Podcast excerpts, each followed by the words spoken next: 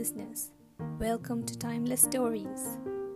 Here, we go back in time to relive adventures, magic, and explore mythology. How exciting! We continue our journey with Hindu mythology in this adventure. This time, we visit Ganesha the elephant god as he is getting ready to become a scribe for sage Vedvyas. Know who a sage is? A sage is a very wise and learned person. Ganesha, also known as Vinayaka, is an elephant faced god who is worshipped before we start anything new.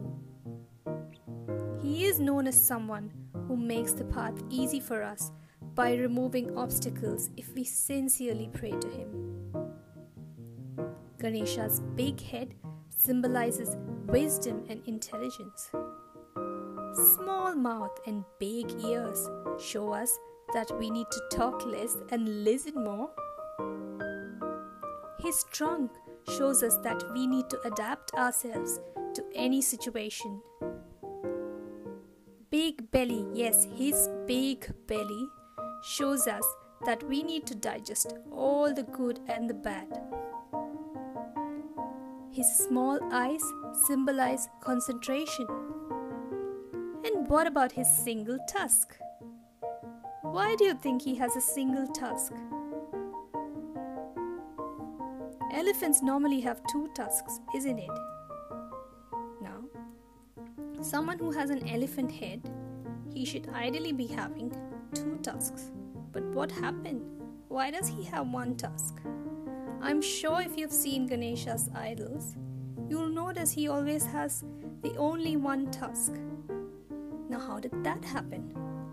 Well, let's join Ganesha to unravel the mystery of a single tusk. Are you ready to join me in this adventure? Come along with me.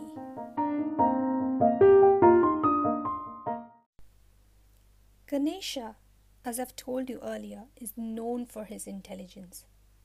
I know you're probably thinking in your mind, she's already told me that. But it is because of his intelligence and dedication that this wise sage named Vedvyas chose him as a scribe. Hmm, scribe. Do you know what a scribe is? A scribe is someone who writes things down as someone else is talking or narrating. In this adventure, Vedvyas had an epic story in his mind, which was full of wisdom and knowledge that he wanted to share with us people. Now, this epic story is known as the Mahabharata. But he hadn't written it all down, it was all in his head. He trusted Ganesha with this very important task. He told him, Ganesha, you're someone with a lot of intelligence and dedication. You are known for your perseverance too. I will narrate the Mahabharata to you. Would you please be able to write it down for me? If I don't write it down, I am worried that it'll remain only in my head and I won't be able to pass it down to anyone. Ganesha readily agreed. Of course, I will help you, sage Vedvyas, and I will be a scribe, he said as he folded his hands in a namaste. What do you normally write with? A pencil? A pen? A chalk? What else comes to your mind when you think of writing? Ages ago, people used to use quill and ink to write. And what do you think they used to write on? I'm sure you know this already. Leaves were used as paper back then. So Ganesha ran to get his quill, ink, and leaves as he got ready to scribe. Sage Vedvyas closed his eyes and started narrating the grand story and Ganesha started writing swiftly to match the speed of narration. When a few thousand pages were done, Ganesha continued to write with the same interest and speed when his quill suddenly broke. Oh my goodness! What do you think Ganesha did then? He had to think quick. He didn't have time to run and get another quill. He would miss the story.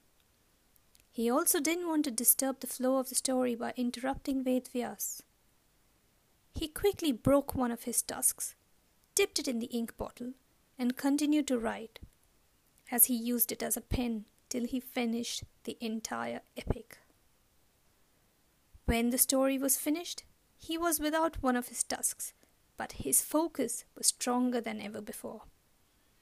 Vedvyas was very grateful to Ganesha now. Because of him, the epic could be shared with the entire world.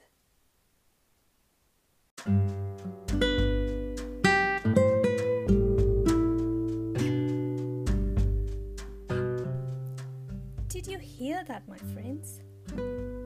Ganesha didn't let a broken quill stop what he had started.